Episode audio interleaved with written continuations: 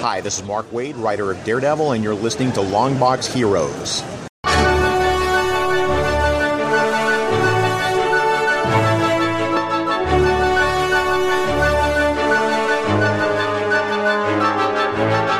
Hello, everyone, and welcome to episode 571 of Longbox Heroes, the Lamborghini of comic book podcasts. Joe and Todd here. Todd, how we doing, sir? I'm doing good. Doing good. You? I'm doing all right. Uh, a lot of off-air discussion here in between the After Dark and this recording, of course. Uh, one of those things being uh, that I've finally, after 570 plus episodes of doing this show, uh, I've decided to get a uh, better pop filter for my microphone. Right, right. Uh, not that I'm one much who like pops into the microphone or whatever, but every movement that I make where I brush against the desk, uh, I, I hear it on the edit back, you know? Right, right. And I'm like a step away from getting the egg crates to hang behind me. I always said you were the Neil Peart of podcasting. Isn't he a drummer of some Yeah. kind? Well, the way you're constantly banging on the table, you know? That's more of a Rush Limbaugh esque thing that I picked up from him in all my days of watching Rush. Yeah. Well, your your kid's favorite uh, radio show, right? No, he was a he was a big uh free beer and hot wings guy. Right. No, I just remember you telling me the story. He's like, that radio show is terrible. Because he used to hear it at a certain relative's house. Right, it was right. I forgot because um your Rush and your Imus and all those people they would simulcast their radio on TV as well, right. And my in-laws would watch it. And uh, just like the mere mention of that, when my kid would spend more time up there, uh, he would know those people as punishment. It was like I did something bad and I can't like be on my tablet or my video games, so I'm stuck with this. gotcha. Gotcha. Well, one thing that we're not stuck with, Todd, is uh, comic book news and updates and so forth. Uh, we have, um, hmm. So the news is like delicate subjects to deal with, okay? Right. Right. and since we are a radio show that you're tuning into, I'll tease them in this way. Uh, the perils of being an independent publisher and creator, mm-hmm. as well as fool me once, shame on you. Fool me twice, that's that's a lot of shaming going on. whole, whole lot of shaming going on. Uh comic book conventions, uh big week of conventions this week. Uh updates on um Baltimore, which pertains to Todd and other listeners of this show, uh, updates of the movie schedule, the TV schedule, as we get to those a little bit later on in the show. Uh, digital sales this week, what we read from this past week, which was Marvel's Dark Ages number one, what we're looking forward to coming out this week. Todd's Art Attack, the last push for the pigskin pickums.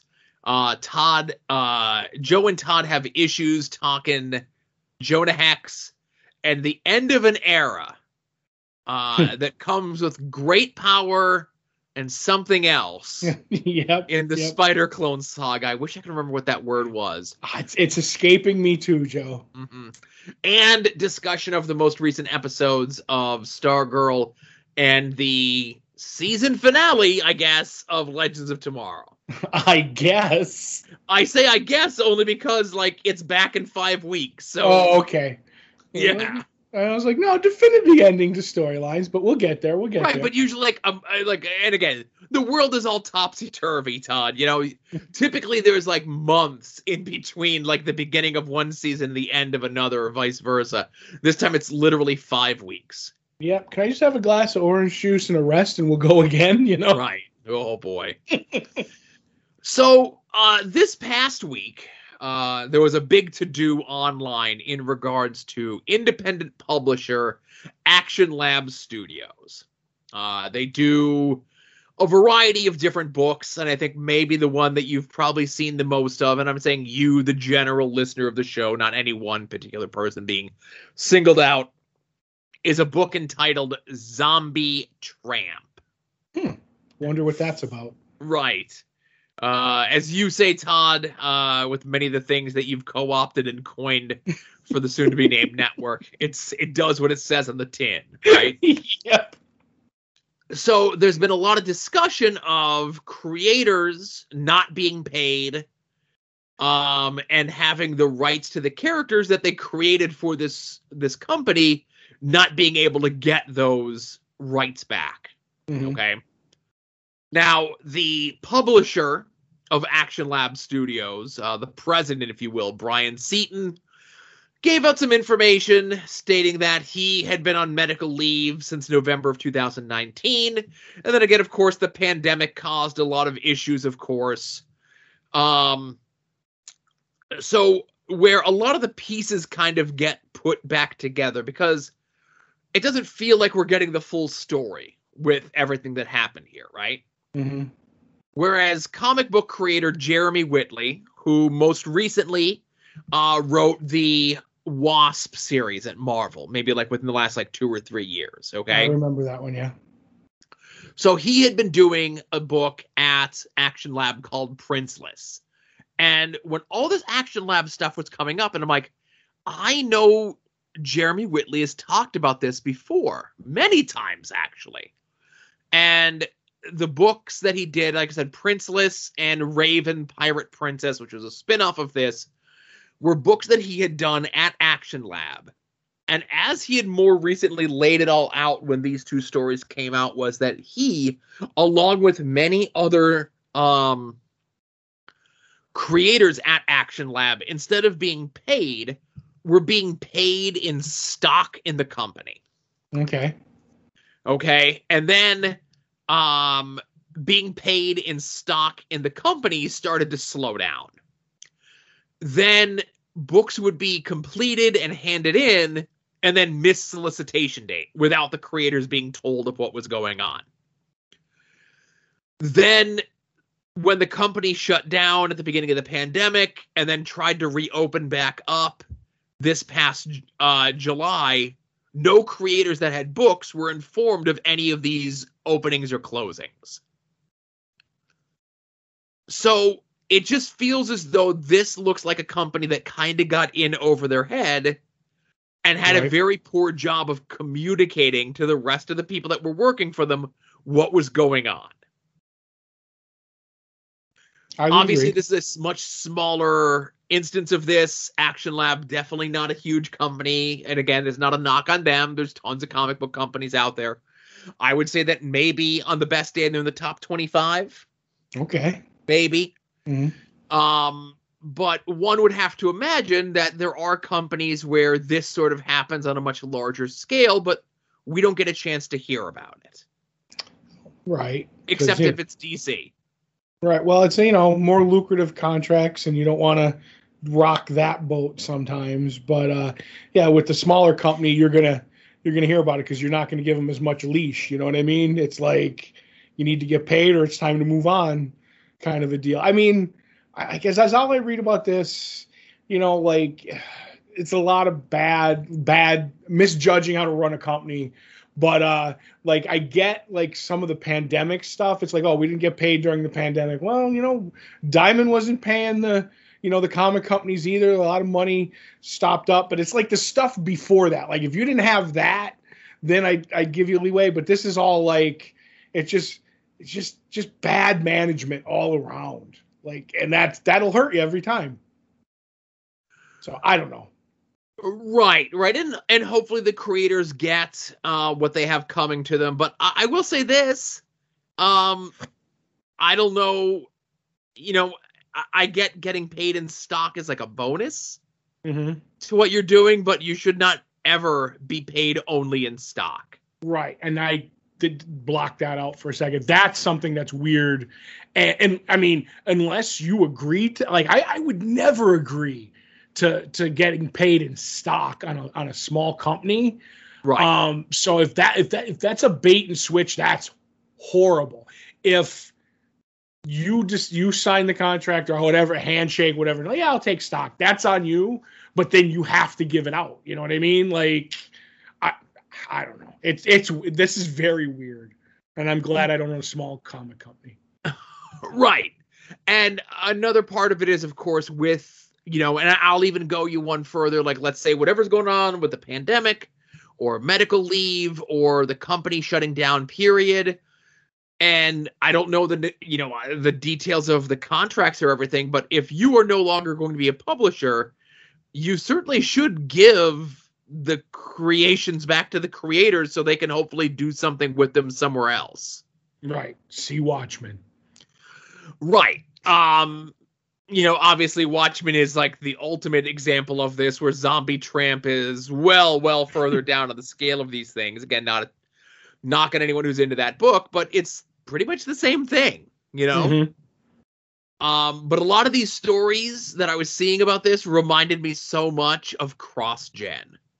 Oh yeah, but cross, but see CrossGen from like the stories I was told because we know people who worked for CrossGen. Right. Um, it was a lot different because CrossGen had the money, but they were throwing it around way too much. Like CrossGen is literally the opposite of action labs. It was like, oh, you come in like blah blah blah, and like to woo artists or writers. I heard this was like, oh, you come in, and they would have this big like expensive piece of artwork, not from a uh, a CrossGen comic, but from like a classic comic from back in the day. Let's just say, like, I'm not. This might be overstating, like a Kirby page or something like that. I'd be like, oh yeah, like that's great. Oh, you want to work? Yeah, yeah. You here, take it. Like that was the deal. like money was just those were signing bonuses. Yeah, it was like here, like not only are you getting the money, we're just gonna throw dumb stuff and bankrupt ourselves on top of it. So I get what you're saying because immediately as soon as I read this, I was like, this, this kind of reminds me of CrossGen, but a complete 180. Right. Uh, but yeah, you know, it just uh, these things do happen. If you are um an aspiring comic book writer or artist, you know, definitely look into self publishing first. That seems to maybe be mm-hmm. an easier thing right now, as opposed to, uh, you know, I know a publisher will get you in the catalogs, but sometimes, right, you know, doing your own thing and being your own boss is worth it. And if I were you, next time you're in the shop, bring up uh, the Zombie Tramp to the Catwoman fan. Loves that book. It depends if I have my kid with me. I I right. I, I kind of put a a muffler on myself of what I uh what what hornets nests I shake when I go to the comic book shop if I got my kid with me. Right, and you're too busy smelling the new comic books, Joe. Oh yes, absolutely. Nothing better than that smell first time being to the shop in years. Right, right. All right. So the last bit of business um is in regards to our beloved Immortal Hulk, which is coming to its natural conclusion next month mm-hmm. uh, by uh, Al Ewing and Joe Bennett.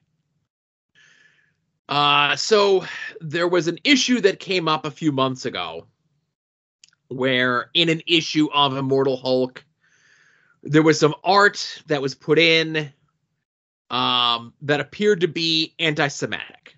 Right. Um, it was corrected in the digital uh, editions. It was corrected in the uh, collection of this.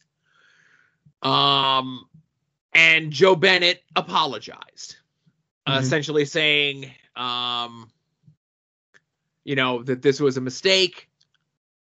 Um, it was intended to be uh, references to famous horror directors because it was Cronenberg and his Star of David um, mentioning writings backwards, misspellings, um, and so forth. And everyone kind of just took him at his word for the most part, right? Right. Uh, because I think Joe Bennett is Brazilian. I believe so. And there's, uh, you know, obviously possibly a language ba- barrier there as well.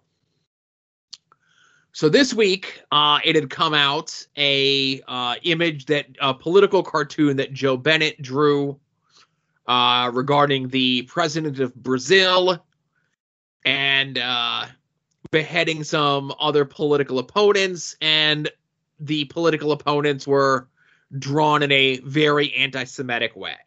Mm-hmm. I'll give you one. Okay.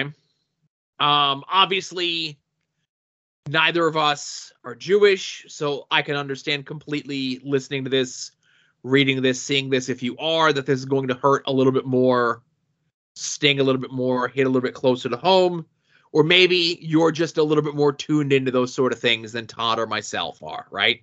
Mm-hmm. Um, however, it was this second time where Al Ewing released a statement, and I'm not going to get into the entirety of it. Um, but he called the image reprehensible, said that he's, you know, Hulk 50 is in the books, ready to go. There's nothing he can do about that. Uh, but it's going to be his um, best not to work with Joe again. He feels as though this and the previous instance back from Immortal Hulk 43 kind of speaks volumes as opposed about Joe as opposed to his apologies or lack thereof. Uh, Al Ewing stated that he was going to make some donations um, to charities that kind of help these sort of things in Brazil. And uh, I, I think Al Ewing handled this as class as classy as someone can. Mm-hmm. Um, you know, when something like this comes up. Um, you know, and a lot of people can claim, well, this is Al Ewing covering his butt. He knew about this and so forth. And, you know, maybe people do know. I'd like to take Al Ewing at his word. And it really bums me out that, you know, it took a second time for me to let it slide to say, like, okay, um, maybe Joe Bennett may have bad intentions when it comes to this sort of thing. You right. know, I, I get you. Yeah. I get you. So does this mean? I just I question you get still getting Hulk fifty? Yeah. Right. Um. I, either way, I have it ordered pre-ordered, so I won't stick the retailer with it. You know what I mean? Right. But uh, yeah, I, I get what you're saying. I was just curious, but uh, yeah, this is this is weird. I, I I have a feeling I won't call anybody out, but I just I mean the I I never saw because I couldn't find it the picture. You know what I mean? I don't know if it was I looked in the like our show notes and stuff like that. I was looking over stuff, but um I because I know it's from 2017. So and I believe probably there's others you're like you're gonna find other stuff out there, and it's one of those things that I'm wondering who know and knew and when they knew, and that's my only thing. I'd like to think that people didn't, but there's a part of me that is the what do you call it where I'm very uh I don't know the word I'm looking for, suspicious of things that I think I, I, won't say Al, I don't know, but people knew, and you know it was just a money making book, and we'll figure out when it's over. The real test will be, I think he's on one of those. Uh, Joe Bennett now is on one of those new books that are like being uh, promoted, like the the movies. I think it's Timeless is the one. We'll see if he's still on that at the end of the, you know what I mean? And then I don't know, like I don't know where this this could go a lot of places, so I, I want to see. Mm-hmm. And you know, I mentioned you know mentioned 2017. Uh, there was the one from uh, earlier this year uh, in, in the Immortal Hulk. Um, and there was another one, of course, I think maybe from 2019.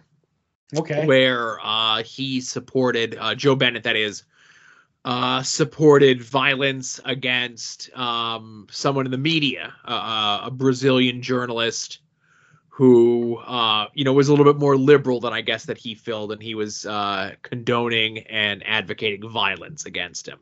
Mm-hmm.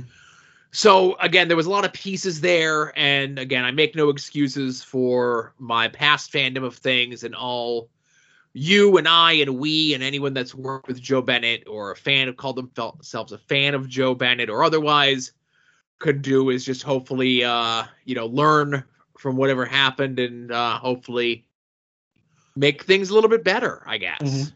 You know, that's really all we can do. Right. So, uh, in different news, lateral news, what have you, um, conve- conventions this weekend. There's a bunch of conventions happening. Uh, Florida, Portland, Oregon, Little Rock, Arkansas, and Lexington, Kentucky links to these will be all in the show notes and there's quite a smattering and uh, assortment of guests all throughout these right so rose city comic con in portland oregon we have comic side uh, greg rucka aaron lopresti Amy Reeder, Doc Shaner. Media guest wise, Todd. Mhm. Carl Weathers, George Takei, Oh my. Christina Ricci. Huh? If you need the if you need to fuel up the helicopter, you know you know you know where the uh, gas cap is. right, right.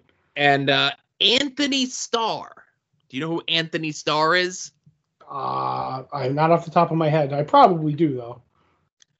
Uh he would be um uh what's the lead guy from the boys with the milk? Oh, Homelander. Homelander. Oh my goodness, I want to get a milk bottle signed for your wife. There should be a photo option where you can get him with or without a milk mustache. Oh, or at least a filter. Yeah. Uh, Arkansas, uh, Comic Con, Little Rock, Arkansas. Uh, not so many comic folks. Um, but Mena Suvari is going to be there. Hitting all my greatest hits. Anyway, go ahead. Tara Reid is going to be there. Hey, who turned out the lights? That's an in joke, don't you worry. All right. Shannon Elizabeth. All right. Okay. Uh, David Koechner. David Keck. Is that uh from Anchorman? Yes. Okay, I always forget. Like he has that name I could never remember. Uh huh. Uh, Todd Packer from The Office. If you watch Yep, The yep. Office, Yep. he was in a Talladega Nights. He's one of those guy actors. Yep. Uh, Sting and Britt Baker will be there, aka Kabuki Crow, and uh, I don't know. Maybe by the time this week on, she might still be the AEW Women's Champion. Who knows? Who knows? Right. With that sweet Comic Con contract, anyway. Oh boy. Well, how sweet is the Comic Con contract? Lexington Lexington Toy and Comic Book Convention this weekend, Lexington, Kentucky. Hmm. Uh, Kyle Starks and Chris Schweizer Oh, of uh. Six Sidekicks of Trigger Keaton are going to be there. Uh, he's going to be at Baltimore, uh, not Kyle Starks. Um, so uh, definitely thinking about getting a sketch. Anyway, Okay. hmm maybe the Uh, nine ball Michael car. Rose. Oh, sorry. the nine ball car is my dream. But anyway, Michael Rosenbaum, the one true Lex Luthor and the second true Flash, will be there. right. And if you're a fan of sports and entertainment, uh, Sting is also going to be at this convention. I'm not sure how he's going to work that out, but he is. Right. That's uh, that's that's the Kroger meet opportunity if there ever was one. Well, with the face paint, you can't tell who's really behind that. That's true. It could be Jeff Farmer. Who knows? Okay. uh, Darby Allin, Sammy Guevara, Rick and Scott Steiner, not to be confused with Scott Snyder, uh, Double A Arn Anderson, Nikita Koloff, Ricky the Dragon Steamboat, and Lex Luger are all going to be at this one. Wow. I hope Ricky has his alligator. I hope he has the giant thing of fire that he breathes. Oh, that would be cool. That would be cool. I wonder if he'll if he'll give you a signed jar of fire to take home. but of all these conventions and all these great guests that are all put together, um, the one that I would go to is Florida SuperCon in Miami Beach, Florida. Okay. Because on the creator side, uh, Amanda Conner and Jimmy Palmiotti are going to be there. Two great creators, man. Always a fun time, always a party, and kicking off the the the autumn of You Smell Bad. Oh, John Cena is going to be at this convention. he better have the peacemaker outfit. And th- well, this is where we're gonna get the test. Uh, this is the first convention on his schedule, and I think he's on stuff up to and including New York Comic Con in Yep. November. Is October. New York October. October? Yep. So we'll see how this one goes for the uh, Doctor of Thuganomics himself. That's right. Now, Joe, you get a mark photo with John Cena, right? Yeah. What f- peacemaker outfit, or do you like want him in the spinner belt and all that stuff? I would want us to be wearing matching John Cena hats. All right, fair enough. Me, I want peacemaker, peacemaker all the way. And if it wasn't COVID, he lets me wear the helmet. Todd Peacemaker, nice to meet you. So yeah, if you're in any of those areas or know someone who's going to any of those shows, you know the links are there, and uh, you know also the websites have been posting very clear, very concise uh, COVID protocols if you're concerned or worried or otherwise about this. Um, obviously, masks, approved masks, are required at all of these conventions. Um, proof of vaccination or negative COVID test within 72 hours of you entering the convention floor seems to be pretty much at this point the industry standard for conventions. Yeah, it's probably like you know a standard insurance clause that has to be. You know, like Right. there's no way around it. we just officially got the uh, information about Baltimore doing just that, and I double checked and cross referenced it with uh, these other conventions as well. So you know, if you're still a little bit leery about heading out, at least that let that be a little bit of comfort towards you on some of these bigger cons. They're doing their best to take every precaution imaginable. The only question I have about it is not because I'm willing. I'm wear a mask. I bring, you know, I'm I'm vaccinated. I got no problems with all this. The only like, just I wish it was a little clearer on some of these sites where it's like, oh, like you can have proof on your smartphone. Well, I know there's these websites that you could document that you're uh vaccinated or do they mean like oh you have a picture like because obviously i have id you have a picture of the the vaccination card on your phone. Like so you're not getting to the con. It's like oh that we we don't accept that. We accept the other thing. Now you have to figure out how to get if that makes any sense whatsoever you know? But hopefully you know i could figure that out. But either way going to baltimore looking forward to it. For sure. Uh, also, check out our friends and side things of the uh, podcast at soon to be named network.com, soon to be named network.tumblr.com. Still getting ribbed about Tumblr over on uh, Wings on Wings, but that's okay. Ideal, ideal. it is ideal so of course we have them we have hit my music which just launched last week uh porch talk we need wrestling final wrestling place puzzle warriors 3 profane arguments at odds with wrestling and of course this longbox heroes and longbox heroes after dark uh, be sure to check out other friends and assorted sundries of the network. Uh, Kevin Hellion's podcast or his website, Mask Library. He just put up a new video of uh, some Walmart, um, those packs of comics that you can get, you know. right right And uh, I think he found some uh, interesting and rare variant covers there. I've been seeing that popping up a lot more frequently, where those uh, bundle packs at your WalMarts and stuff have been getting some really, really rare uh, variants showing up in them. right Uh, Rick Williams, The Chop Shop, those cool resin and uh, glow in the dark sci fi fantasy wrestling things that he does. Uh, Jason Sandberg's Jupiter is available on Comixology. Chris Runt's Battle Monsters also available on Comixology.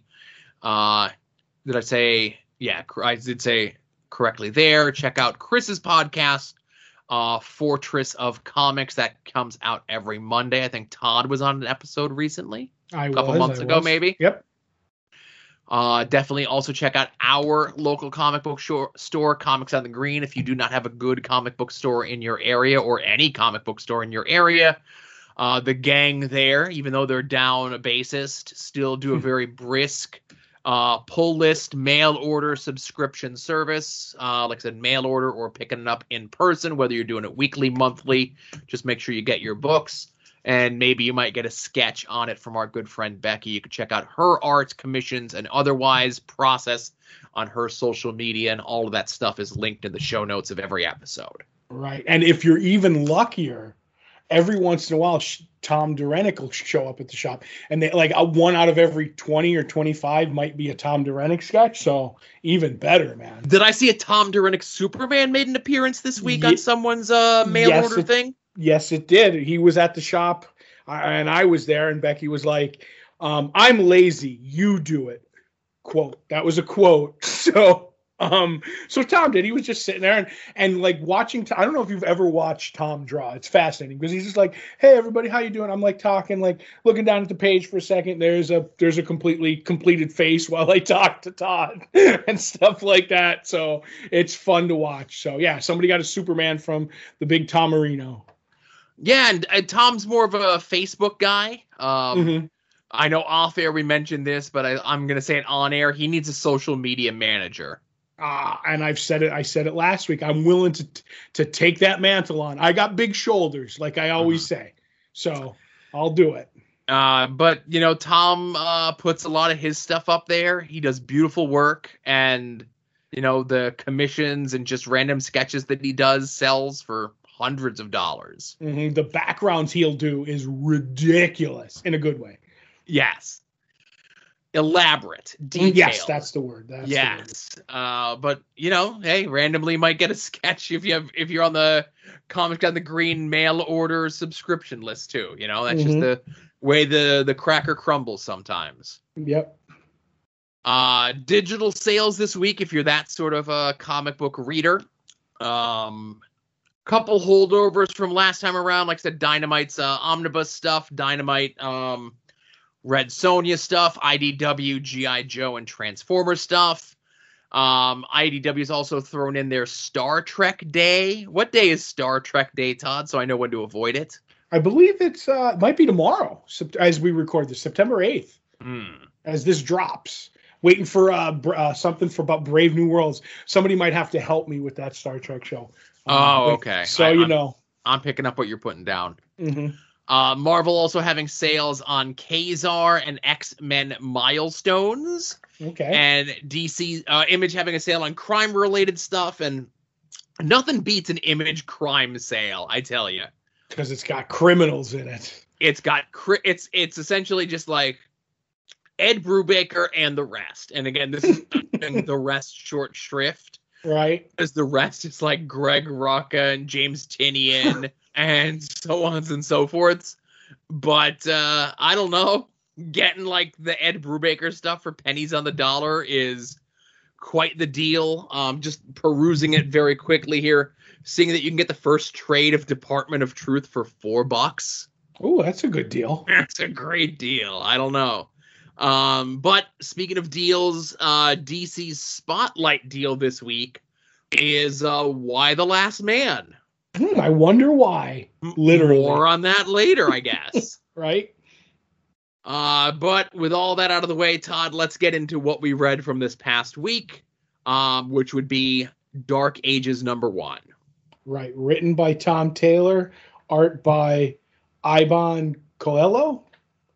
Believe I got that right. Yes. Anyway, starts out, you know, someone narrating the story, which turns out to be Peter Parker, um, because you could tell by the little spider on the word uh, block there.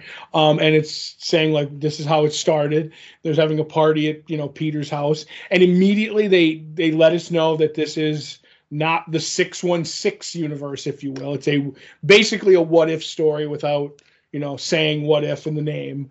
Um, uh, and all of a sudden, all the spider characters lose their mind because their spider senses are going off. Various uh, smart characters are picking up what's happening, the telepaths.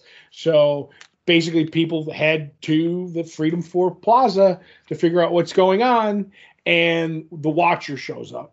And he's like, okay, this is what's coming. Basically, gives the origin and the, the, the past story of the character that's coming and says you guys have to stop him. He's at the middle of the earth while that's going on. Like earth is being like you know earthquakes and destruction. So the heroes that don't go they're trying to you know stop all the damage and fix things.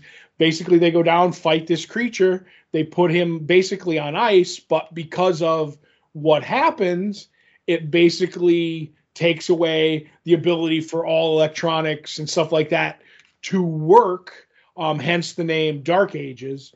And this is the story. Now we're going to go into what happens, and a certain villain is is part of it. Here's you know the, thing coming. He's getting ready, and at the end we see the group of villains, I guess, who you know we're going to be you know going up against during the Dark Ages. Um, I I love Tom Taylor. I'm gonna say I, I like this book. I don't love it the way I love Nightwing or loved it like the way I like his Son of Kal El Superman book. Um, it was a great uh, start to the story because obviously the story isn't what happens in this it's the fallout of the story so it's a great uh you know lead in but now i want to see the world afterwards like what happened so it's a good you know first issue but i feel like we're going to uh get way more for it i really enjoyed it you know dark ages was fun Yes, uh, so fun for a book where tons of people die and there's no more power in this mm-hmm. uh, iteration of the Marvel universe. And I don't want to give away spoilers and stuff, but it's not really world breaking Marvel universe spoilers, but it's obviously this book spoilers, right? right I loved as though the build up to what we get on the last like four or five pages Mhm. itself could have been its own miniseries. yep yep you could have drug that team building out you could have drug out the battles out you could have drug the planning out but the fact that tom taylor wrote these marvel characters that we know very well and there's little differences as todd mentioned it's definitely not the 616 universe but it's still an enjoyable series nonetheless or Mhm. first issue nonetheless. Um, but the fact that these are characters that we know so well from reading them in other books, it's there is a problem, and they immediately spring into action.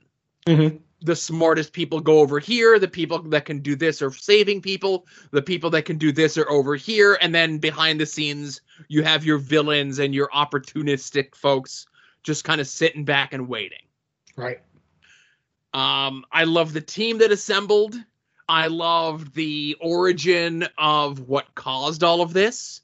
Mhm. And I love the solution to it, where the solution was one of those things where we don't really have time to decide whether this solution is going to damn us all or whatever, but it's going to stop this immediate threat.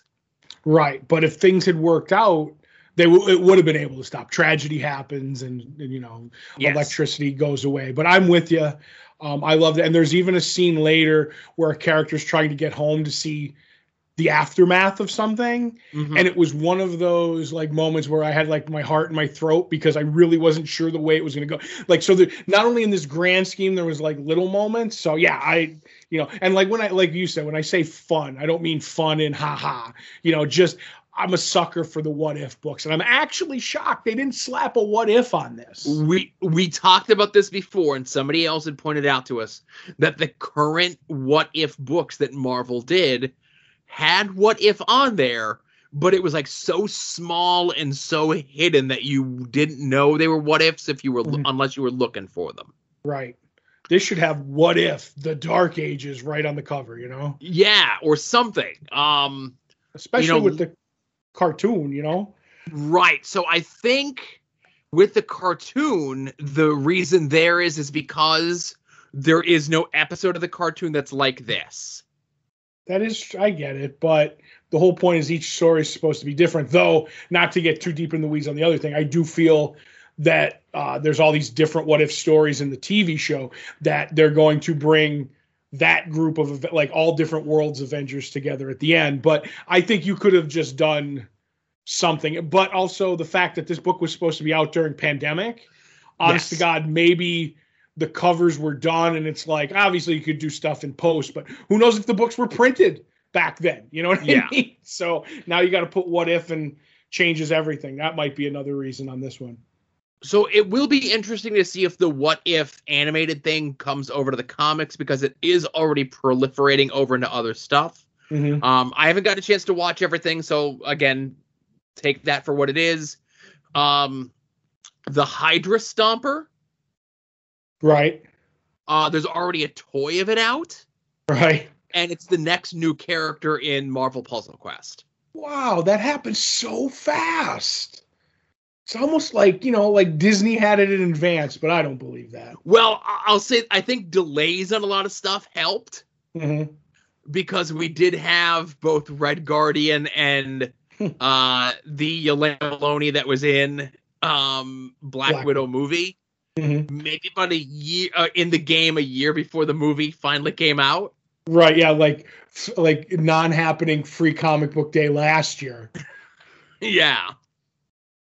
But definitely check out Dark Ages. If you know the bare bones of your major Marvel characters, there's not a lot of continuity that you really have to worry about. And if you're Mhm. if you're enjoying the What If animated series, if you like the old What If series, if you just like seeing alternate reality stuff of the Marvel universe, this is a great jumping on point by a great creative team. Yep. So sadly, with the holiday, that's really all we got a chance to read that we crossed over on last mm-hmm. week. So let's get into what's coming out this week. If you head over to longboxheroes.com every Tuesday at noon Eastern Time, we put up the poll post, which is a link to a link to all the books that are coming out this week. Whether you get your books in print, whether you get them digitally, whether you get them sent to your home, however it is that you get your books, be forewarned, be forearmed, know what's coming out.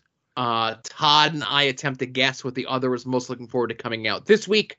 I'm currently in the lead over Todd with one correct guess, hmm and this is going to be tough Ooh, this is a tough ch- choose week, boy. because there's a lot of books this week, hmm and uh, there's perennially, I'd say, five books that could be either of our picks of the week.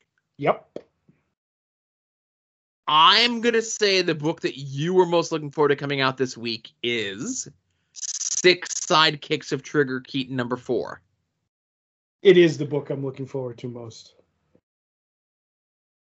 All right.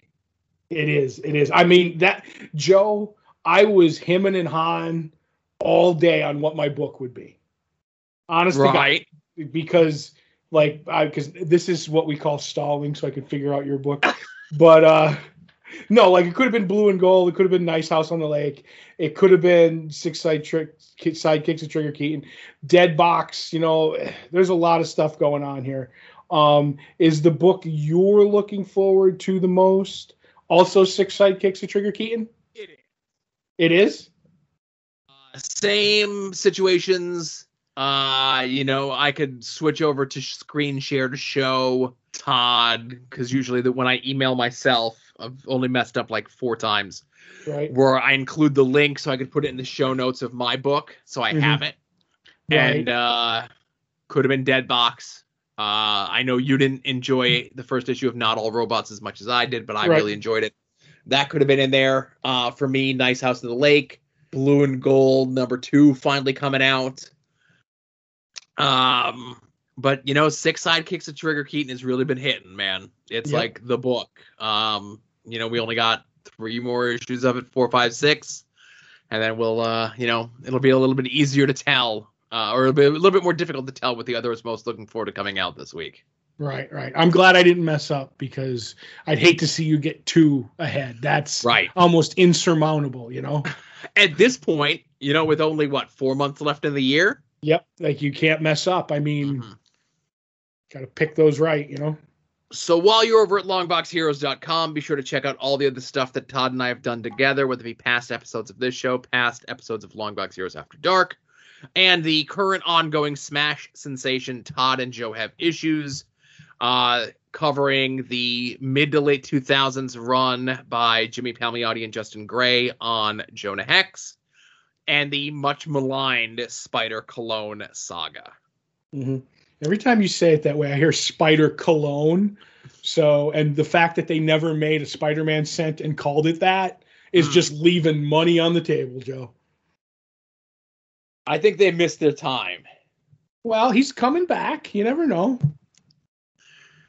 So let me start things off here um, with Jonah Hex, uh, 46 and 47, Okay.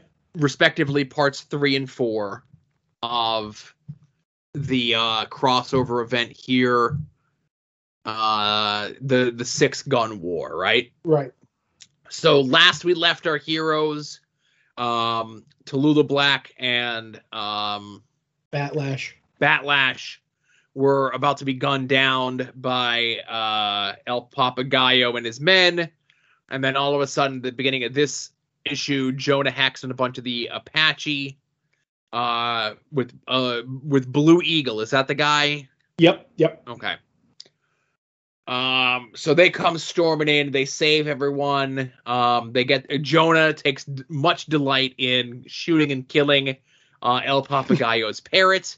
hmm Uh, they do take El Papagayo hostage so they can find out where uh, Turnbull is, and they do let one guy go so that he can tell Turnbull that Jonah is alive hmm to allow Turnbull to have maybe a false sense of security that he'll be able to get the jump on Jonah and his crew. But this is just gonna, you know, as mentioned, false sense of security for Jonah, right? hmm So we flash forward to a week later where they still have El Papagayo strung up. He has not revealed the location of Turnbull and all of his uh, holdings and so forth. So they sic El Diablo on him to forcibly and uh, mystically, I guess, get that information from him. Right. Uh, we see uh, Turnbull putting together his legion of assassins to come after Jonah, uh, including Persians, people from East Africa, uh, assorted and sundry, as he calls them, Mexicans, and a uh, Irish hitman from New York. Right. And I'm sure all these disparate uh, personalities and so forth will blend together just fine. Oh, de- swimmingly, I think it all goes, Joe. Right. But uh, a bigger part of this is we get a little bit, and this is, I would say, maybe the most that we've seen um, this far into the book of some of Jonah's origin story, Yep. where Jonah and Tallulah are, you know, in bed together. Let's say what it is.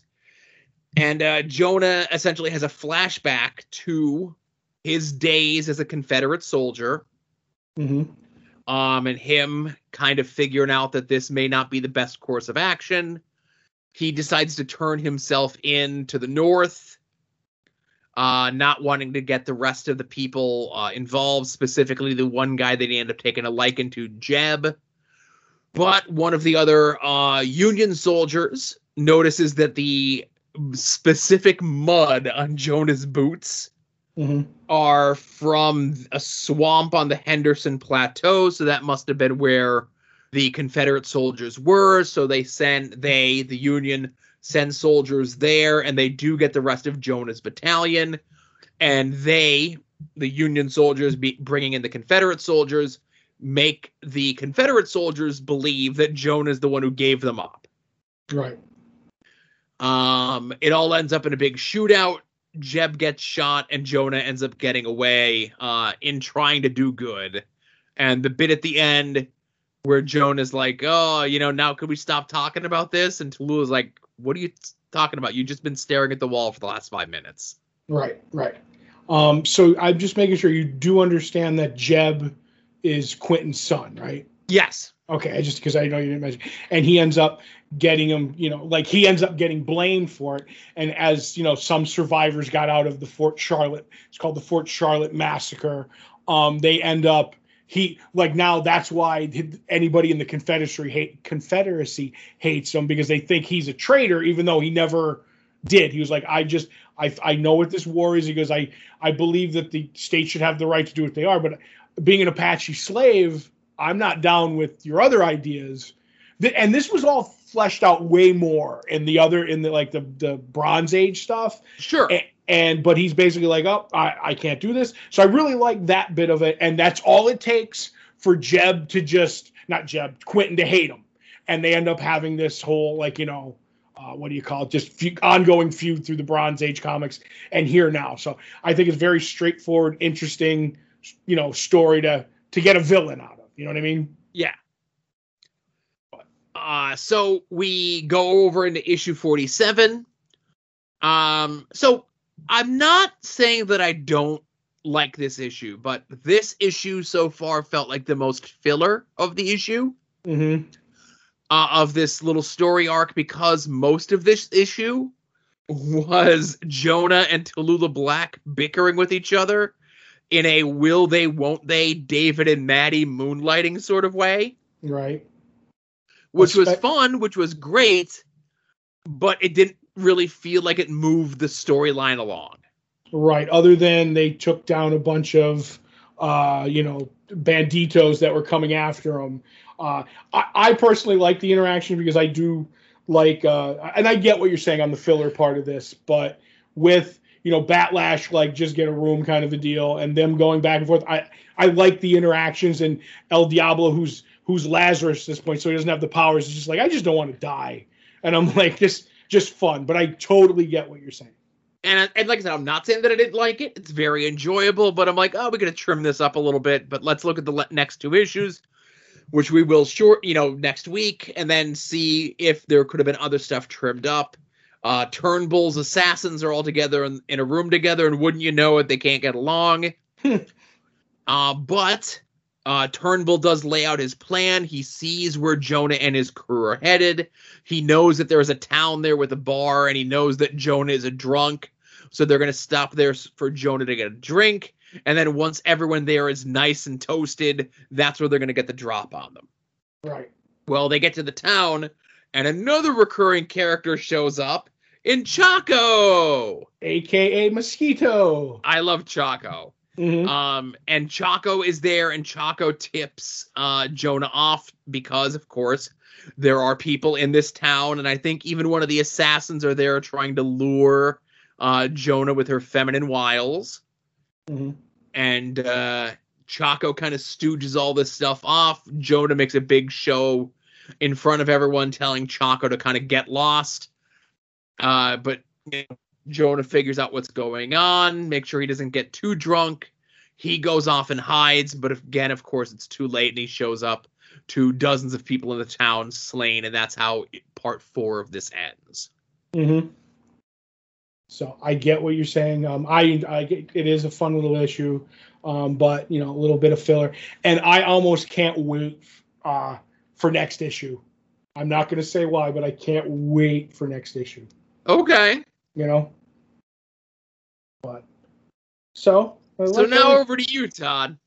Yep. So uh, I had to read Spectacular Spider-Man 229, giant-sized extra- extravaganza with an acetate cover, which apparently a lot of people like, Joe. You know, and it's called The Greatest Responsibility, Part Three of Three. Um, I'm just going to get this out here now because I was going to do a running gag where I said responsibility a lot through this, but the one thing I have to say about this before I even start, like uh Tom DeFalco, baby, like lay out, like I get it. Like you didn't have to say responsibility. It had to be 17 or 18 times in this book. Okay, Todd. How many times in this issue do they say responsibility? Not responsible, not responsibilities plural, but responsibility. How many times is it spoken in this issue? I counted. Okay, see, I counted uh the va- variations because I counted all the same, but um 12 times? 13 times. I knew it was 12 or 13. But you know what? I didn't I, I didn't want to have to go back and read it again. Mhm. Um but uh, I think well, you're supposed to be the one reviewing this. Go ahead. I'll wait till you're done.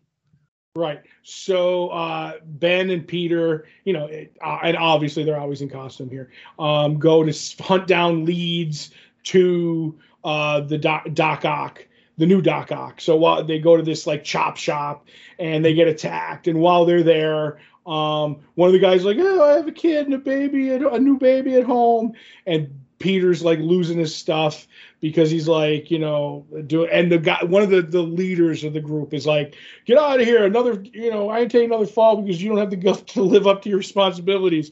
And Peter's like screaming about responsibilities, and he ends up like going off because he's got a baby now. And Ben's like, like dial it back, like you end up like smacking the heck out of these guys.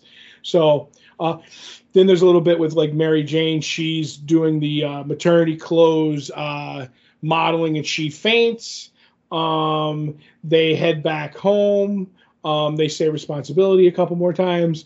Uh, the phone they get home and the phone's ringing that Mary Jane's been taken to the hospital. So they go uh, with uh, Ben in his big uh, disguise of sunglasses and a hat.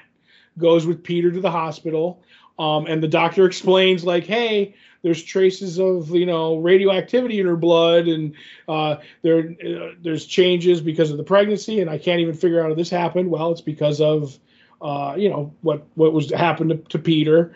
Um, so Seward turns up, trainer shows up, and he's like, uh, I I kind of knew this was going to happen, but I didn't want to worry you because you know I didn't know if it would, and you couldn't do anything about worrying about it. But I do have a cure, or I have a treatment or a serum, and I'm going to call my people who we've never seen trainer have people before at this point, um, and they're going to deliver it. Luckily, Doc, the new Doc Ock is eavesdropping and finds out that it's going on. He's like, it would be the perfect bargaining chip. And now there's a person that Doc Ock's talking to, or a, com- uh, a computer program that's inside this computer. We can't see their like what they look like or whatever.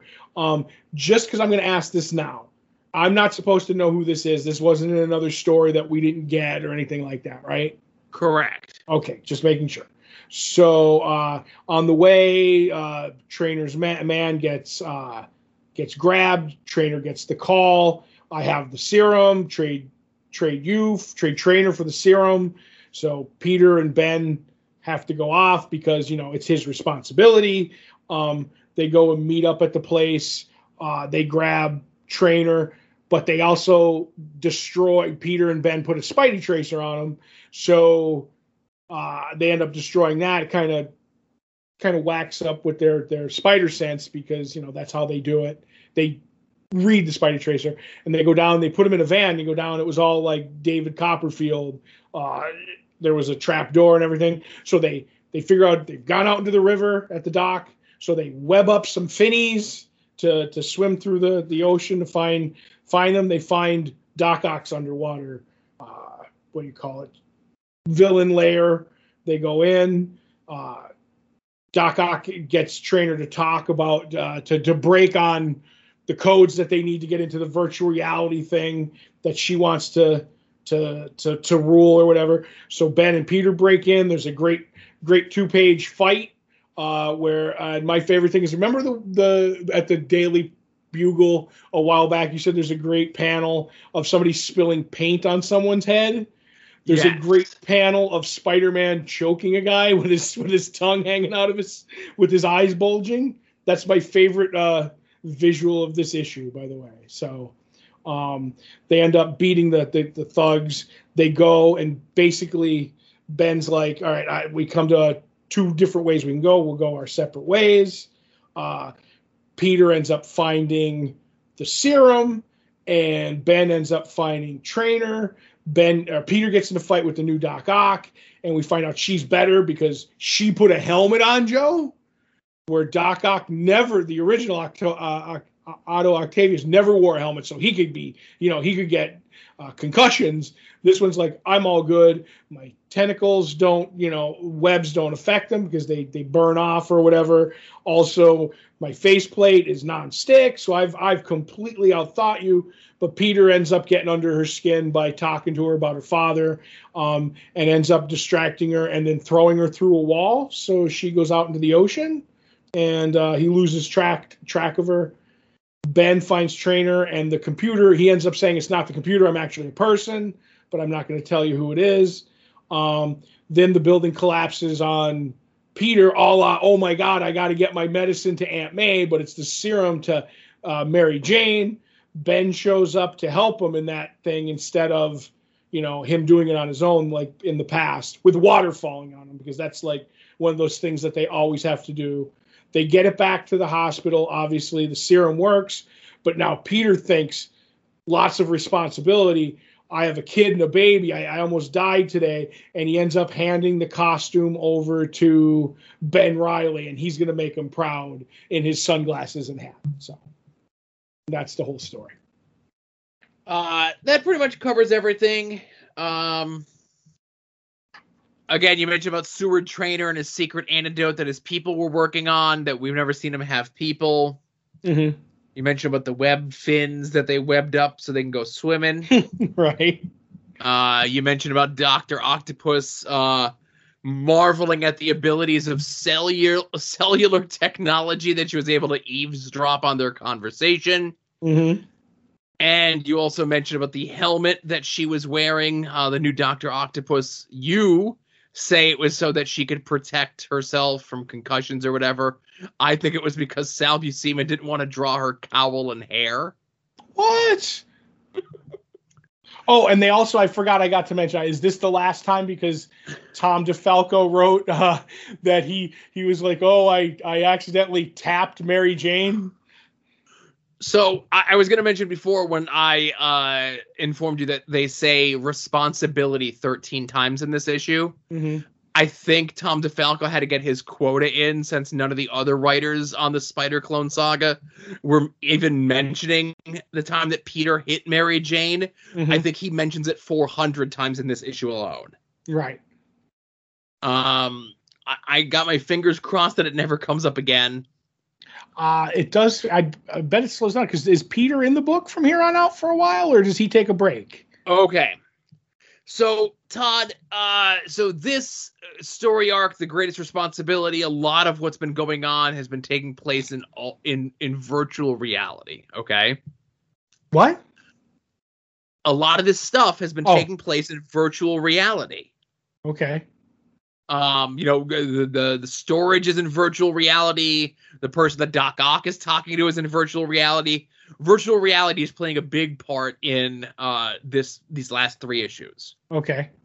Well, when the four Spider-Man titles get retitled as Scarlet Spider books for the next two months, they're all virtual reality storylines. Oh Uh. Ben's going into virtual reality, fighting virtual reality-based villains. Todd, we're skipping all of that.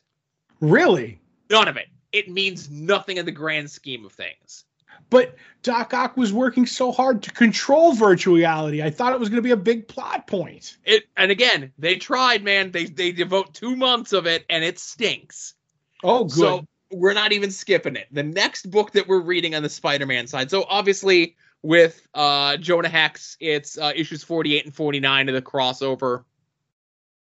Um with Spider-Man, we're going right in to Sensational Spider-Man number 0. Written and drawn by Dan Jurgens. oh, when they advertised as the man who killed Superman is coming to take on Spider-Man. is this when they gave him the opportunity to write Spider-Man? It certainly is. and he was so happy that it was Peter. I mean Ben Reilly. Yes. Okay. And from here on out, we skip around a bit. Oh no, you're shaving off more issues. Be- So there's a bunch of stuff that happens in establishing Ben uh, as the one true Spider-Man. Okay. Mhm. And we'll get into all of it in Sensational Spider Man Zero, whether it be the stuff that happens in the book or the stuff that happened around the book. But it jumps, like I said, we jump around a bit um, until we get to what would be like Sensational Spider Man number 11. Okay.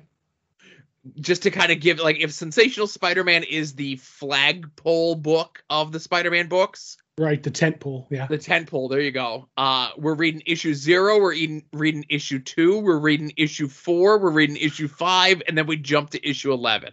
Oh, like I said, I, I how will I ever deal with missing out on those issues? To give you an idea on how this stuff kind of is being played out in the Spider-Man books.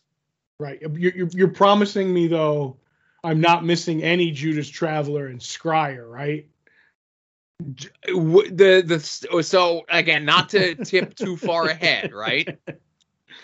Um, there is a story arc uh that we when we, it's going to be a month from now in our conversations where we're back to two issues a week Mhm.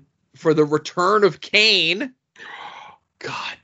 All right, all right, I almost made you edit the show there. Right. Then we have the crossover event Blood Brothers, Mm. and Blood Brothers ends with a cover featuring Scryer and the words that say, well, I don't want to spoil it. Okay. Untold Centuries, clearly defined powers, one or the other. Um, no, I'll wait. Till, I, I want it to be a surprise for you Okay. of what it says. Right. Um, but yeah, so for like the next month, it's like one issue a week for the Spider-Man stuff as we're learning the new status quo of the one true Spider-Man, written forever and drawn forever by Dan Jurgens. Right, right. Uh, so Todd, uh, did we have any uh, art attacks this week? We did have an art attack, Joe. Um, so from Dan, um, I don't know how to say that because I'm terrible. Concierge comic. Concierge comic. I knew I would mess it up. What a way to start a Friday! Getting this in the mail uh, for the Jack Cats Kickstarter. Thanks to Liam Sharp for putting this together. Um, I, it was a print or a uh, from the Kickstarter that he had, and he also said he meant to include uh, more information on the project called Unseen Jack Cats from Kickstarter. So uh, very nice. Uh, I'm gonna say book plate or print. I'm not sure. I looked it up before, but uh, Liam Sharp. A lot of I always liked his stuff. A lot of detail and cross hatching and stuff like that. Really knows how to do it. Yeah, so it, they're calling them plates for some reason, plates, but I don't think yes. they're like typically the plate that you would put inside of a book because it looks like it's like 11 by 17.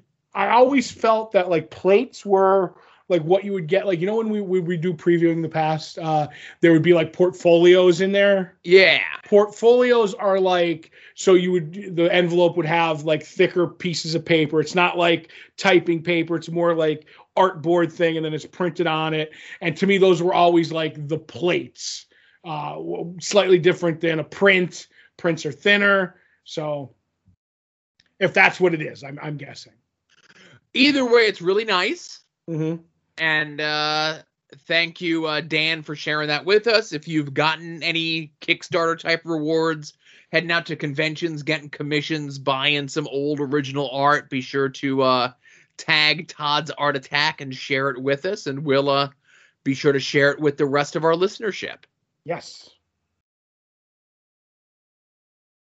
Uh, so while you're also over at longboxheroes.com, be sure to check out our store where you can get shirts and pins and stickers with our fancy logo on them. If you want even more fancy logos on even more things, head over to tinyurl.com slash longboxheroes. That is our TeePublic store where you can get designs inspired by this show, designs inspired by Longbox Heroes After Dark, We Need Wrestling, uh, Hit My Music, amongst others, uh, over at our TeePublic store. I think the sale is, we missed the sale last week, but the next sale is coming up in two weeks. It's like 35% off. So if you really need like cell phone covers or a notebook that says fish math on it, you Hmm. could wait. We'll let you know when the sale happens. right they make great stocking stuffers and the season's showing up so Yes. And uh, we are, as uh, this goes live, uh, about 36 hours away from time being capped off uh, for you to get the full. How many weeks is the football season this year? 87 weeks? I think it is. I want to say it's 18 weeks because they added stuff, but 18 weeks. Ugh. Uh, for the pigskin pickums, the link is right there at the front. Uh, it's the first option when you head over to longboxheroes.com. They made it a lot easier for you to sign up and join the group uh, for Longbox Heroes. And uh, we got a bunch of people in. We're Yes, already we up to two pages worth that crossed over to there. and a lot of these people picking the names, Mhm. I think they know me, Joe. Okay. We have the of the boys named Sue. That's a Johnny Cash takeoff in the Garth Ennis uh, book. So that's that. Obviously, we have all the Doom ones like uh, Vinny Doom Bots, and then there was another one, Doom did nothing wrong, which is fantastic. And uh, oh, is there a Clayton Morris number? Clayton Morris's number two fan, Joe? Oh, that's a good one. And hey, if you're a Clayton Morris fan, me and him have a podcast coming up when he had to get away from things, you know, because he had a lot on his mind and went over to Europe. And we talk about his stay there. Working title, Joe? Portugal talk.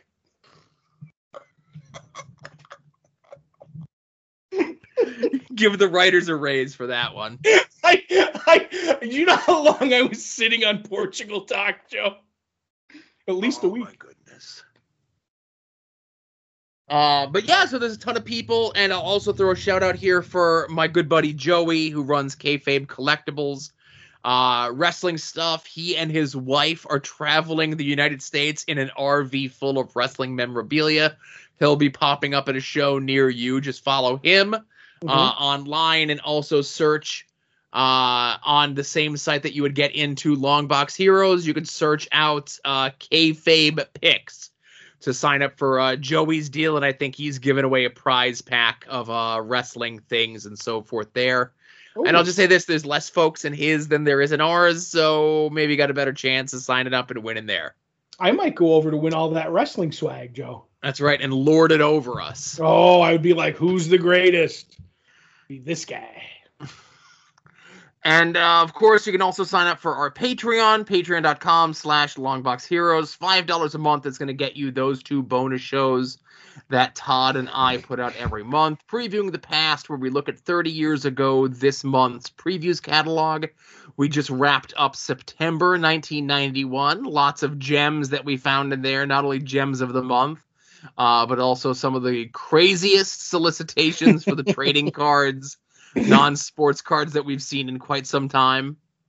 Right. And uh, six never seen movies. Todd assigns me uh, six movies that I've never seen, and I do the same to him. We alternate months, wash, rinse, repeat. Uh, this month, in about a week or two, we'll be recording Todd's first viewing of Riki-Oh, the story of Ricky. If you're familiar with that film, then you know what Todd's in for. And if Mhm. you're not familiar with that film, be sure to check it out yourself. And then you could you could enjoy the fun along with Todd. I'm hoping I enjoy this movie so I can give it the thumbs up, uh, kiss thumb. You know what I mean? So we'll see. And uh, last but not least, another way that you, can, oh, and also with the five dollar level, you could get uh, After Dark like three days before everyone else, so you can get these shows in the correct listening order. Yep. And another way that you can help us out, of course, is by making any and all of your purchases through the Amazon click through banner at the top of the page at longboxheroes.com. It does not cost you anything extra.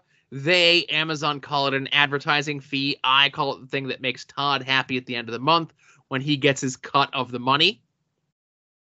Yeah. Some of the notable purchases through the Amazon click through this week include somebody purchased a Fire HD tablet. Uh, somebody also purchased both uh, Echo Gear Universal Floor Speaker stands, as well as PreSonus Eris Near Field Studio Monitor speakers. Ooh. And uh, last but not least, it must be time to restock the break room because the uh, snack variety pack of Oreos, Ritz Bits, and Honey Maid crackers were purchased. Uh, and again, thank you to anyone and everyone who made any purchases through the Amazon click through uh, this week, this month, this year, or whenever. Uh, you know, if you're heading back out and making your purchases there, by all means. But if you're still uh, comfortable getting stuff sent to your home, by all means, give us that little bit of an advertising revenue on the back end. Mm-hmm. And I think that's it before we get into TV talk, right? Right. Unless because it's non spoiler, unless you want to talk about uh dates moving. Right. So that was going to be my bridge to that. Um, so in the show email I send to Todd every week, I, you know, kind of lay out the show and everything. And sometimes I mess up and sometimes I don't. More times than not, I'm uh, pretty on the ball. But when I mess up, I'm I I, I beat myself up over it uh, more than Todd could ever hope to. Right. Sometimes I don't send the the pull list back to you. It's an interesting email chain. Yeah, you know, it's some it's nice just to get the email back. You know. Right. Well, hey, I always email you back. It might be two words, but that's it. That's all I'm looking for. It's acknowledgement of receipt of the email. Mm-hmm. Uh, but uh, one of the things that we're keeping track of is the movies as they're coming out. Uh, Shang-Chi came out this past weekend. Sadly, it being a holiday weekend and a busy holiday weekend, uh, neither one of us got a chance to see it. Uh, but I'm hearing good things about it. It did very well at the box office, the most important metrics of any movie. Uh, but the next one on the list is a movie that's already had its date changed twice, and Mhm. that would be Venom 2, or whatever the name of it is. Uh, Woody Harrelson in a bad wig, I think is the subtitle. Right. The Uh, it was originally supposed to come out on September 24th. Then it got pushed back to October 19th. And now it got pushed up to October 1st. Right. Who knows if it'll be pushed or moved around again? I think it's where it's going to stay now. Fingers crossed. I certainly hope so for all parties involved. Right. I think it's moving around because the world's not ready for the debut of Wild Whip. now again, I'm not looking at any IMDb spoilers to see if uh, Wild Whip is on the uh, cast list. You know, right? Oh. Oh, uh, I guess we're gonna start with Stargirl since that's the oldest of the uh, yes things that we watched. Right, and then we'll get into the season finale of Legends. Right, kind of close with that. Right. Right.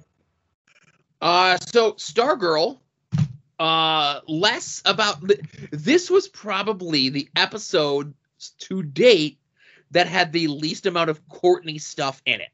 Right. Still very interesting though. Still very interesting. Her bit that she had in the uh, House of uh, is it the House of Secrets? Yep. I popped so hard for that. Yes. Uh, with the shade was a really good scene, but so much uh, of this was the other characters, of course, uh, primarily um, the stuff with um, Sportsmaster and what's the Tig- Sportsmaster, Tigress, and Artemis. right? Because Artemis is tr- she's in a foster home because they're in jail, but she has her big football tryout this week, and Sportsmaster and Tigress want to be there for the football tryout, so they break out of jail. mm-hmm. um, and are immediately caught because it's on the newspaper. You know, 2021, the newspaper. Well, that's Mike's uh, delivery route. He's got to have those. Right. And again, the bit with him reading the uh, the headline, it's like, huh, married felons break out of prison, and then he's they're standing right there behind him. Mm-hmm. Uh, so they they make a deal with Pat, and they say, listen, we broke out. We just want to be here uh, for uh, uh, her tr- football tryout, and then as soon as the football tryout's over, we're gonna break ourselves back in prison. Right. And uh, Pat's like, all right, no problem. As long, but you gotta be inconspicuous. You gotta be as quiet as a church mouse. And as soon as they walk in, they're hooting and hollering, and Pat's like, oh, whatever. Yep.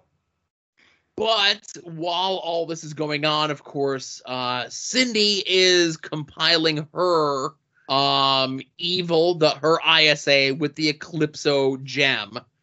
And we learn what the so we had the bit earlier in the episode where it's like, oh boy, uh, uh, uh, Amy Smart's character, the mom, and uh, Luke Wilson are like, boy, we were up late, and she's like, well, we had to tell you everything that's going on with Eclipso, so we were up all night telling you all the stuff that Eclipso does, right? Mm-hmm.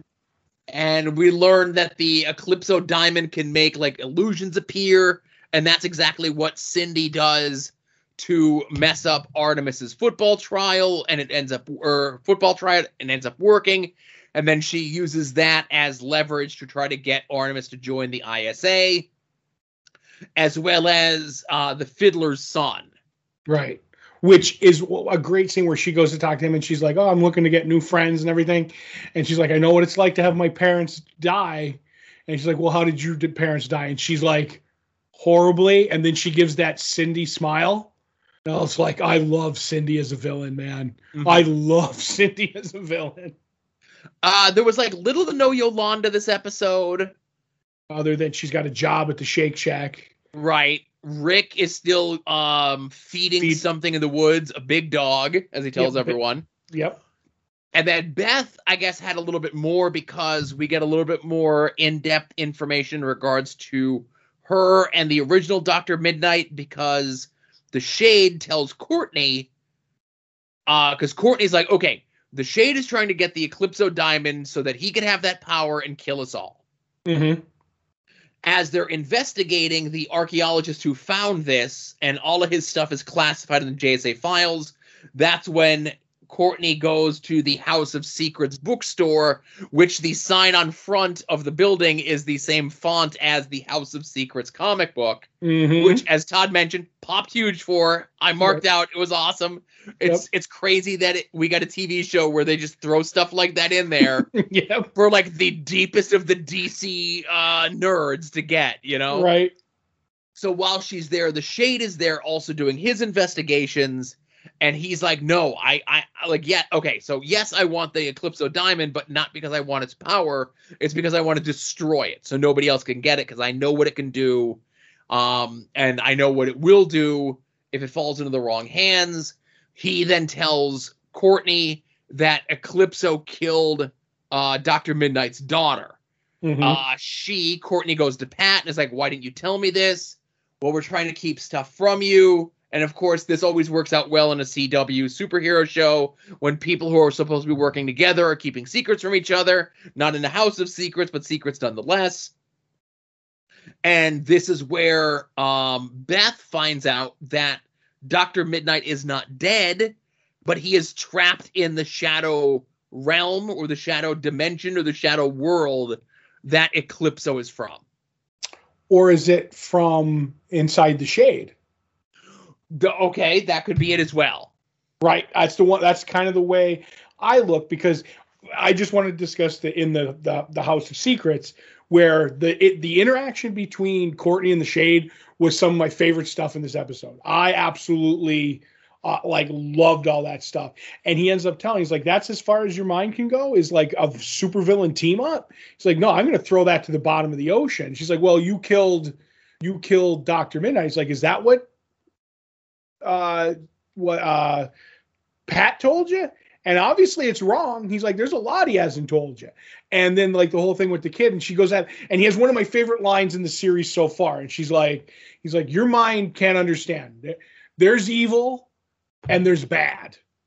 And you know, I'm I'm bad. And he's like, I've bent the rules, I've done this, I've done that, but he's evil. And I'm like, this is the shade that I absolutely love. And then like sinks into the the uh like you know his shadow. And i'm it made me think when dr midnight's walking i'm like okay maybe pat didn't see he saw dr midnight dragged off. He didn't see shade actually kill him.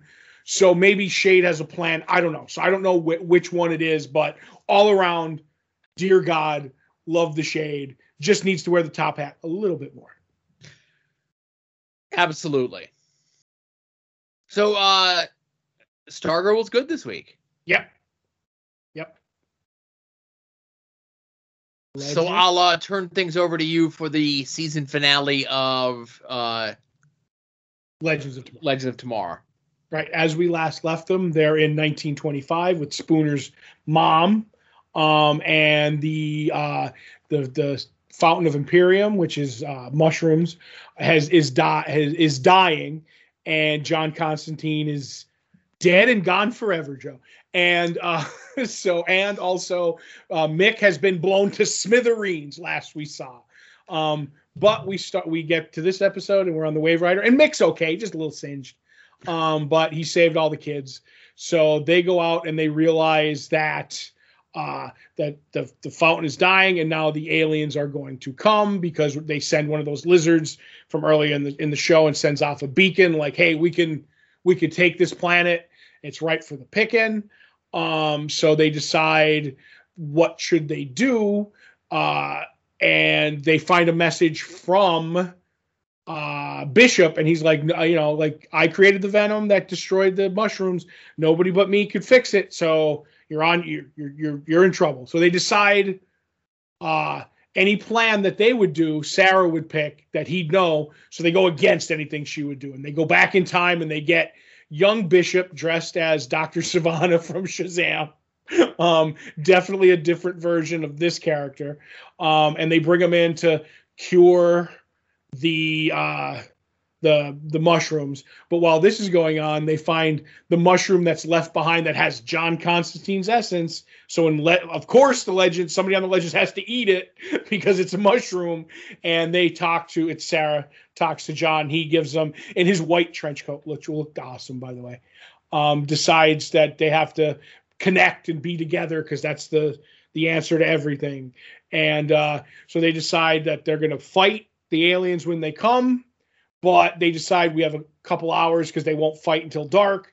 That uh, Ava and Sarah decide to get married because you know we're going to spend the last hours. If we can't do all these aliens that show up, we'll do it. So they end up doing the the uh, the ceremony, um, but before they can finish, Bishop shows up and uh, blacks out the night with like smoke. Uh, and the aliens wake up and they're ready to fight because together we could do anything. And here comes like 20 aliens. They're like, we could stand our ground. And then about a thousand fantastically CGI'd aliens come over the hill. Um, they go into the house, fight them, find out that they all are connected. Uh, they start switching powers around and everything. Um, and in it, they decide we're all going to die. But we've never finished the ceremony because they never said I do. They end up doing the cer- finishing the ceremony, say I do, and love saves the day because the fountain is like, ah, oh, you people are worthy. Ends up destroying all the aliens, and they're like, yay, we won the day. But Bishop shows up and he's like, I'm to kill every single one of you single handedly in the world if I have to, to be alone with uh, Sarah and start my new world. But luckily, Mick and Kayla's kids are born and they pop out of the sack that they were holding them. And they come out very hungry that nobody knew. And they end up eating Bishop alive. And then Mick wears one of his children as a tiny hat. And uh, and I'll get to the after story at the end. But uh, they end up curing the Imperium. John is alive, but he's leaving, and so is Mick. So the only people that are left of the original uh, Legends of Tomorrow are Sarah and Gideon. I still stand by Gideon's a member of the the Legends. So, did I miss anything? No, I think you hit everything. Um, the only thing I mentioned was that those alien, the uh, Zargons, looked very Gorn esque in their appearance. Mm-hmm and I did enjoy that. Um, John showing up in his fancy white outfit. I have it in my notes as White Lantern John Constantine. Pretty much. Pretty much. Um, as soon as Behrad showed up, and I'm like, oh, they're gonna do mushrooms to co- communicate with John because he's their uh, crutch to do drug jokes on the show or drug mm-hmm. stuff on the show. Yep. yep and uh, I'll say I'm a dope that I bit on both fake outs that John was dead and Rory was dead. Yep. Uh, uh, that I did too. I was like, okay. And then at the end, they're like, okay, now we go to the rave, wave rider. We can all go home. And another wave rider comes out of the sky and blows up the wave rider, which I didn't think another wave rider was going to blow it up. But I, I, I'm not going to say I'm a genius or anything like that. But the whole thing with them walking back to the wave rider and they they they the camera lingers way too long on the wave rider i'm like all right this has to explode and i thought it was just going to explode on its own but it ends up being shot by a different time wave ride or whatever so now next season is probably going to be all about why that happened so and I'll also add in here that I thought Sarah's white pantsuit for the wedding looked very nice. Oh, I thought that I I agree, but the bow was too much. the bow was too much. Um, the though Ava's dress looked fantastic, and the fact that not only is Gary the godparents to Mick and, and Kayla's kids, but he also got to walk Ava down the aisle. Right. Gary Gary won the season finale of Legends. So, but all in all, a good episode, a good season. I love Legends of Tomorrow. It's it's such a fun show. It, it, that's truly a fun show. Yes. And we don't have to wait that long for it to come back because the next season, as I mentioned, starts in five weeks. Yep. Uh, when it returns in October, it actually moves to Wednesday nights. Oh, look at that. We record uh-huh. and, we record and then we can watch it the next day. Be fresh. Right. And uh we do have something to fill in the gap between now and then. We're not going to have just Stargirl next week because if I'm looking at the calendar here correctly, starting Monday, uh, is it on Hulu? I think. Y the Last Man starts up. Yes. No, Y the Last Man is on. Well, it might be on Hulu, but it's on FX or FXX, one or the other. That's all under Hulu's banner. Yeah, it looks like it's both. It looks like it's on FXX, and because the the poster says exclusively on FX and Hulu. Right. But that starts Monday, so we'll be next week. We'll be talking about the latest episode of Stargirl and the season premiere of Y the Last Man. Yep. Yep. I have. I mean, I just I'm curious because I just want to discuss for one second. I I, I feel we read Y the Last Man, and they never spoiler alert. Uh, what's the word I'm looking for? Give you a definitive answer to how everything starts in the comic. But I feel that because it's TV, they're definitely going to give us a definitive answer in the TV show. Well, Because that's the way Hollywood rolls. You know what I mean? it's it's ten episodes, right? hmm Um, obviously, it's too soon to know if it's picked up for a second season. Hmm Um, I'm assuming that all 10 episodes are in the can. I'm just kind of thinking this out loud. Let me just say, if the show runs its entire course, the whole "Y the Last Man" story, Yeah. by the end, they will give us a definitive answer. okay. Because I was going to say, in the 10 episodes that we already have slated, I think we're going to get an answer. I think we'll get because in the book they had various answers, and we'll get a couple. Um, you know, and I was just curious. I, again, I don't want to get into spoiler talk about the comic because I don't know if it's going to be spoiler talk about the TV show. You know No, what I I mean? get you. I didn't. I was just yes or no. That's all I was thinking. Sorry, I brought it up. Never mind. No, no, because I want I, I want to like I want to continue to postulate and theorize on how I think and what I think and how I think, Mhm. But I don't want to spoil the TV show. Like not only for anyone who's going to watch it and this is going to be their first exposure to it, but also for myself. Right. Right. But I'll I'll reiterate and say I think we're going to get an answer, we're just not going to get the answer. Okay. I'm looking forward to it. Yep, as am I. I'm I'm excited for it. Um, being that April read this, I might try to wrangle her into watching it, just not uh, you know. And then do we record with her too? So No, goodness Oh. no. Oh, good. We record well past her bedtime. Well, we could do an extra early episode for ten weeks. I don't think that's gonna happen. No, I didn't. I didn't think so either. Right. So I think that's it for this episode, eh? I think that's everything. Okay. So, everyone, thank you very much for listening to episode 571 of Longbox Heroes. For Todd, this is Joe saying, see you all here next week. Remember, be a faucet, not a drain. Boop!